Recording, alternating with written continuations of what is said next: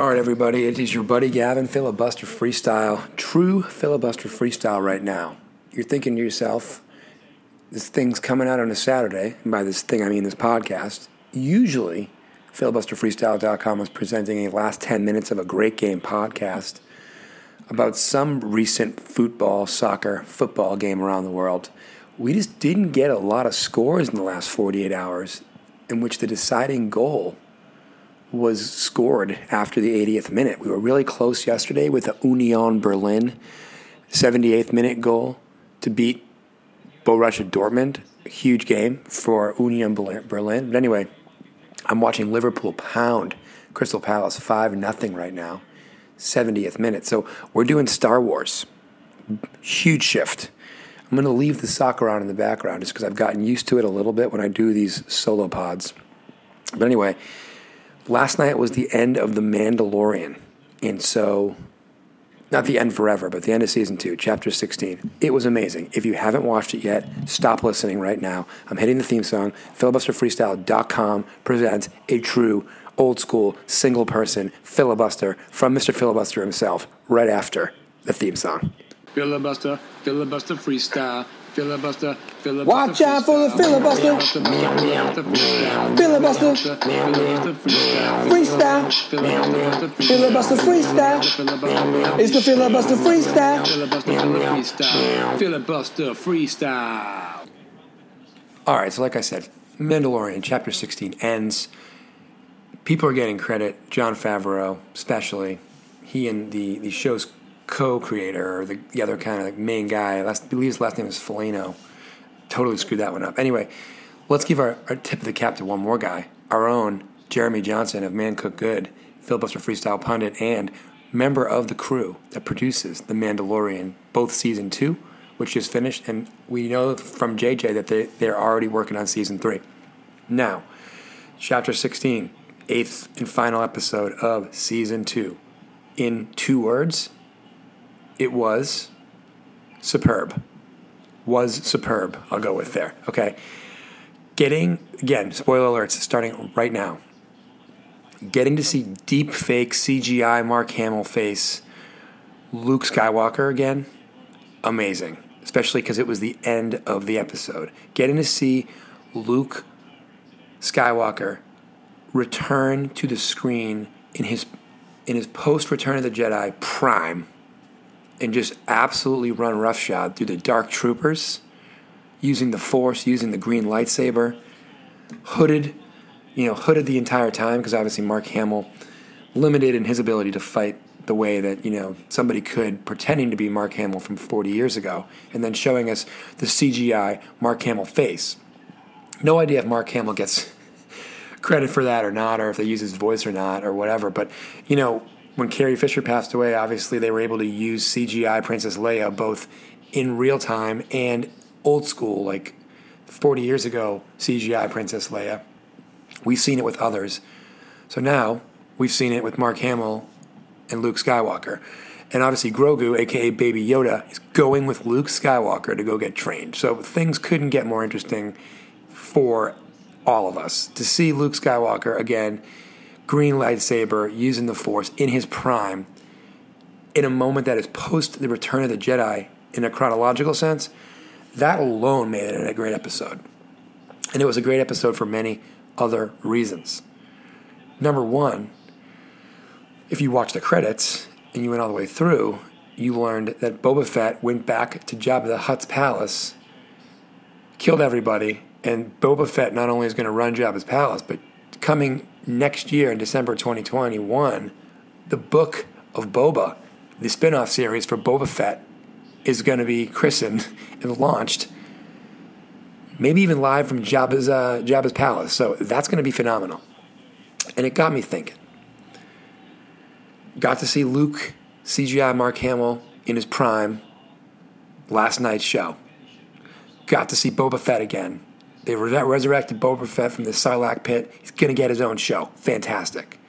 Got me thinking a couple things. Number one, Rogue One, the movie that came out, which was kind of like a bridge between what would be episode three chronologically, so the third of the prequels, and then Episode Four, A New Hope, which was the first ever Star Wars movie.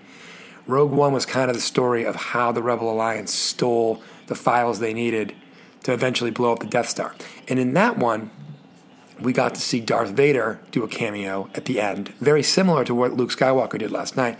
And we got to see Darth Vader in his prime, which is something that I think we've all been clamoring for from a long for a long time, which was you know the prequels we saw Anakin as a boy, Anakin as a young man, Anakin kind of go heel and turn into Darth Vader. In the you know original trilogy, we got to see Darth Vader basically in his prime, kind of post prime, you know, eventually dying aboard a Star Cruiser or the Death Star after killing the Emperor Palpatine. And I think we all were clamoring for can we see Darth Vader in the in between times? Because that was when he was in his prime. We got a little taste of it. One, I wish Rogue One or somebody would make the era of Rogue One a show so we could see Darth Vader do Darth Vader things with today's technology. That would go bananas.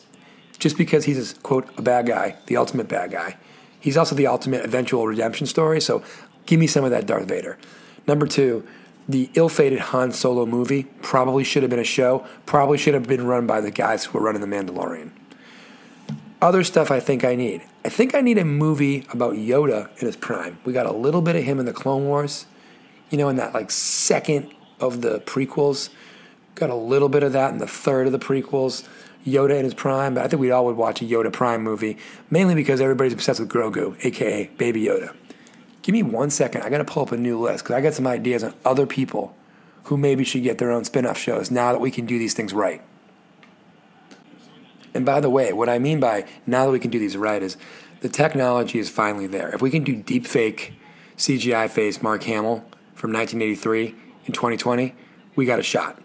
If we can pretend Carrie Fisher is still with us to finish the trilogies, we got a shot. Um, and again, I would. It'd be great if Carrie Fisher was still with us. It'd be great if Mark Hamill never aged and was still the age he was when he filmed Return of the Jedi. But you've got this this incredibly dense and popular franchise that now finally has the technology that I'm sure George Lucas imagined when he first put this thing together back in the day. So we know what we all want a Darth Vader spin-off show at some point. It would be the dopest dope of all dopes in a good way. Um, I have no interest in a Darth Sidious Palpatine in his existence story, but I wouldn't mind seeing how Emperor Palpatine came up. That could be an interesting show. Told you about a Yoda show. And by the way, I can base this on two things. One, do we care about the person? Do they have the X factor? That something, that je ne? Do they have the gravitas to pull a show off? And how high is their midichlorian count? As we all know, Luke Skywalker, one of the highest midichlorian counts. Yoda, the aforementioned Anakin Skywalker slash Darth Vader, the highest of all time. So, are there people we would like to see based on their ability to really do it up and use the Force and kick some serious butt in today with today's current technology to produce a television show? And I'll tell you what. While I don't think Chewbacca quite has the high enough midichlorian count, I do think Chewbacca would be an awesome one to watch if we could uh, have subtitles, of course, because not a lot of us speak Wookiee. Um, I do see that the average the average Jedi has about seven thousand, sorry, ten thousand midichlorian count. So I would only say people up above that would deserve it. But um, I think Darth Maul and Mace Windu, so Darth Maul, red face, horns coming out of his head, double edged lightsaber thing. He kind of got done dirty really quickly in terms of the movies. In that Phantom Menace, uh, Qui Gon Jinn, Obi Wan Kenobi kind of took care of him. We're getting an Obi Wan Kenobi spinoff anyway. Maybe we'll get some more Darth Maul. I don't think he was used correctly or enough for what they could have done with somebody who was that cool looking and that good at what he did. Another one I'd love to see more of, but again, we would need probably deep fake CGI Samuel L. Jackson. But Mace Windu, uh, can I get a can I get a a Mace Windu show? I also think we're getting a uh, we're getting a Lando Calrissian show. Thousand percent on for that one. Um, I would love maybe a Princess Leia between when they gave up when they split the twins up and when she was leading the rebellion later on when you know her days in Alderaan is that interesting. So many ways we could go. And I know we're going to get some of this stuff. We're going to get. Um, I got to find her name here. I apologize. I, they don't even have her on here. The the woman now being played by. Um, oh, this is great radio. Holy cow! Total mind blank. I'll come back to that. I'll make that. I'll make good on that. Complete meltdown of uh, being able to remember anybody's name. Um, Rosario Dawson. Sorry, Ahsoka. Um, that was a character that was. I didn't watch the Clone Wars cartoon uh, series, so I was just introduced to that character, which is why I'm struggling. But anyway, at the end of the day, if you take nothing else away, Mandalorian couldn't have righted more wrongs last night. And I think that's my point. Mandalorian could not have righted more wrongs last night. Tip of the cap to everybody involved. And again, as amazing as it was to see Boba Fett, as amazing for some as it was to see certain characters come to life, live action for the first time, if you are a fan of Return of the Jedi Luke Skywalker. Because a lot of people are like, oh, the best one was Empire Strikes Back. Because, you know, the good guys didn't win and Luke was still kind of finding his powers. And, and you know, that movie, ha- that movie was the best of that trilogy. But if you wanted, if you believe when you were a little kid that the protagonist at the peak of their powers has the capability to be the most fascinating and do the most good, post Return of the Jedi, Luke Skywalker is a fascinating period to study, especially because eventually we learn things went wrong. So I'm all in for whatever they do. Great work by everybody. Filibusterfreestyle.com. Subscribe, rate, review the podcast wherever you get your podcast Apple Podcasts, Spotify, SoundCloud, Deezer, Google Podcasts, Amazon Podcasts. You get it. We're all over the place. Uh, we, and we hope you'll help us get even more all over the place by rating, reviewing, sharing the pod with others. It helps them find the show filibusterfreestyle.com, and on social media, Twitter and Instagram at filibusterfreestyle. Thank you again for listening. May the force be with you. That's probably a copyright infringement.